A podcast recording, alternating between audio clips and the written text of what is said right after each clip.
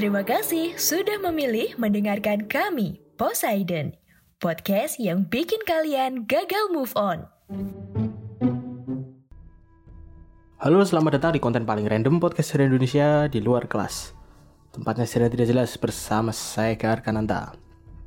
Manusia prasejarah. Dua kata itu pasti bikin kalian membayangkan sekelompok orang yang dekil, kotor, bawa pentungan batu lagi lompat-lompat sambil teriak karena ngelihat api. Nggak nyalain, karena itu adalah penggambaran paling umum kehidupan prasejarah selama ini. Kayak di serial Flintstones misalnya ya. Tapi seiring dengan terobosan dan penemuan tentang fase awal kehidupan umat manusia ini, pengetahuan kita tentang dunia purbakala juga harusnya berkembang dong. Kali ini saya akan mencoba membahas berbagai fakta dan mitos yang selama ini beredar di masyarakat terkait dengan kehidupan zaman praaksara. Beberapa poin pembahasan juga saya ambil dari pertanyaan kalian di Instagram Poseidon ya. Jadi buat kalian yang penasaran silahkan pantengin Instagram kami di @podcast underscore sejarah Indonesia. Biar nggak ketinggalan kalau lagi open pertanyaan lagi ya. Oke, mari kita langsung ke topik pertama. Yang pertama ini agak away ya. yang ini dari Instagram langsung tak sebutin aja ya namanya ya dari Randy underscore Sofian apakah orang zaman purba asik orangnya bang tidak tahu dong tidak pernah ketemu lah saya ngapain gitu tanya ini ngapain saya juga nggak pernah ya gitu ngelihat orang kesurupan gitu kesurupannya manusia purba terus tak ajak ngobrol gitu juga nggak pernah jadi saya tidak tahu jadi mari belokan pembahasan ini ke sesuatu yang lebih realistis aja ya Sebenarnya seberapa pintar manusia pada zaman praksara ini? Satu hal yang selama ini mungkin kita lupa adalah uh, secara esensi sebenarnya kita tuh sama kayak manusia praksara. Kita cuma hidup di era yang berbeda, teknologi dan pengetahuan yang beda. Intinya kalau kita ngomongin manusia praksara yang satu spesies sama kita ya, Homo sapiens sapiens, ini secara hardware, secara perangkat keras, secara fisik tuh hampir sama. Bedanya ya badan mereka lebih sesuai sama hidup mereka ya yang memang ngandelin fisik setiap aktivitasnya dan beda kayak sekarang di mana kita cuma duduk doang ngetik di depan komputer bisa hidup ya uh, secara pikiran kapasitas otak mereka juga uh, bahkan lebih besar sedikit ya daripada punya kita sekarang karena tengkorak manusia memang cenderung makin kecil makin lama kok gitu karena makanan kita tuh makin diolah makin kompleks dan makin gampang dimakan dengan nutrisi yang sama banyaknya jadi rahang kita itu tuh nggak perlu kerja terlalu keras, nggak kayak dulu lagi. Kita juga makin jarang berantem dan melakukan aktivitas fisik yang berisiko mencederai kepala.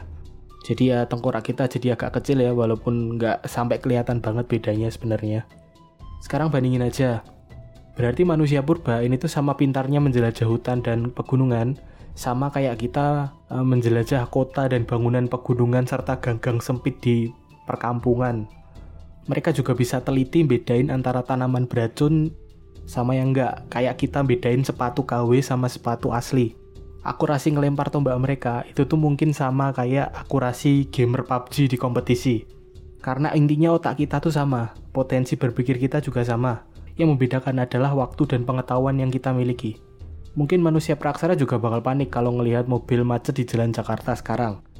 Tapi, kita juga pasti bakal nangis kalau disuruh ngelawan macan tutul cuma buat makan setiap harinya kayak mereka dulu. Jadi jangan pernah nganggap manusia purba itu bodoh ya. Mereka cuma kebetulan tinggal di zaman yang isinya cuma ada batu ya dan sebelum ada internet dan indomie. Topik kedua, apakah semua manusia purba tinggal di gua? Jawabannya adalah iya dan tidak. Tapi hal ini juga tergantung sama waktu dan tempat serta cuaca dan ketersediaan sumber daya ya di sekitar area tempat tinggal mereka itu. Kelompok manusia yang tinggal di Eropa pada masa glasial atau zaman es misalnya ya, mereka nggak punya pilihan banyak buat tinggal selain di gua. Karena tentu saja faktor iklim dan cuaca ya yang mengharuskan mereka buat cari tempat yang udah pasti mampu melindungi mereka dari musim dingin yang panjang. Sementara kelompok yang tinggal di wilayah katulistiwa yang lebih hangat ini tuh mungkin punya pilihan lain gitu untuk menetap di shelter atau dari tenda-tenda sederhana yang dari kayu atau dari ranting gitu. Dan tinggal di gua itu cuma waktu musim tertentu, misalnya kayak musim hujan atau memang kebetulan ada gua, makanya ditempatin. Sifatnya gua kan memang secara alami melindungi kita dari berbagai elemen, dan hal ini juga yang membuat mereka jadi tempat yang cocok buat nemuin fosil atau benda-benda bekas kehidupan manusia purba lainnya. Hal yang mungkin sebagian besar dari kita nggak ketahui adalah betapa sulitnya fosil makhluk hidup ini tuh terbentuk Skalanya adalah 1 per 10 dari 1 persen. Kemungkinan sebuah makhluk hidup ini tuh sisanya bisa jadi fosil. Atau cuma 0,001 persen kemungkinannya. Jauh lebih kecil ya daripada peluangnya Aldi Tahir jadi anggota DPR. Dan fase tinggal di gua ini tuh cuma terjadi di periode berburu dan meramu ya, di mana mobilitas kelompok ini tuh masih sangat tinggi banget setelah itu, setelah kita mulai mengenal pertanian dan peternakan, mulai terbentuklah pemukiman-pemukiman sederhana ya, mulai tinggal permanen gitu, yang kemudian juga berkembang jadi sistem pedesaan awal-awal. Hal ini kemudian membawa kita ke topik ketiga. Apakah kehidupan manusia lebih sejahtera setelah adanya pertanian? Untuk hal ini, mari kita lihat situasi di era sekarang ya. Apakah masih ada kelompok masyarakat yang hidup dengan mengandalkan sistem berburu dan meramu? Jawabannya masih banyak, di Afrika ada, di hutan Amazon ada, di Arktik ada, di Kutub Utara ada ya. Di wilayah hutan Nusantara juga kalian masih bisa menemukan beberapa. Faktanya adalah mereka ini tuh masih bisa bertahan selama ribuan tahun dengan cara yang sama. Sejahtera sendiri ini kan artinya tuh selamat, makmur, aman dan sentosa ya kalau di KBBI. Hal ini kan jelas-jelas tercapai ya kalau buat mereka. Tapi apakah jumlah mereka bisa berkembang sampai jadi banyak banget kayak kita sekarang? Jawabannya enggak. Hal inilah yang dibawa sama sistem pertanian dan peternakan ke kehidupan manusia sebenarnya. Peluang untuk berkembang ke dalam jumlah yang lebih besar lagi. Kalau dilihat lagi, sebenarnya bertani dan beternak awal-awal ini tuh lebih susah dan perlu usaha yang lebih besar daripada buat berburu. Kenapa? Karena bertani dan beternak ini perlu modal dan usaha yang lebih besar dari berburu. Ngolah tanah, nanam bibit, bikin pengairan, ngerawat supaya nggak mati, belum lagi harus panen ya. Itu pun kalau kebunnya tuh sukses dan bisa dipanen. Kalau mati di tengah-tengah gimana? Apa nggak rugi waktu dan rugi usaha? Peternak juga sama ya, perlu dirawat dan juga perlu dijagain supaya bisa diambil nanti hasilnya. Kalau di tengah-tengah nanti hewannya mati atau dimakan serigala kan juga sama aja ruginya. Sementara berburu nggak perlu serepot itu. Tergantung hewan buruannya, kadang hasilnya itu bisa bertahan bahkan sampai berhari-hari sekali berburu. Bahkan penelitian yang dilakukan sama kelompok berburu dan meramu yang masih tersisa hari ini ya, itu menunjukkan jumlah waktu kerja di angka 15-20 jam per minggu, atau cuma 3-5 jam per harinya, untuk memenuhi kebutuhan sehari-hari. Terus kenapa kita mulai bertani dan beternak kalau memang berburu sebenarnya lebih gampang? Hal ini nggak ada jawaban pastinya, karena tergantung tempatnya, waktu mulai mengenal bercocok tanam dan beternak ini tuh juga beda-beda ya ada yang karena faktor sumber daya yang mulai menipis jadi mau nggak mau harus mulai bisa produksi makanan sendiri ada yang karena faktor iklim yang berubah jadi tanahnya mulai gampang ditanami serta ada yang nggak berubah sama sekali dan tetap mengandalkan hasil berburu dan meramu untuk kehidupan sehari-harinya.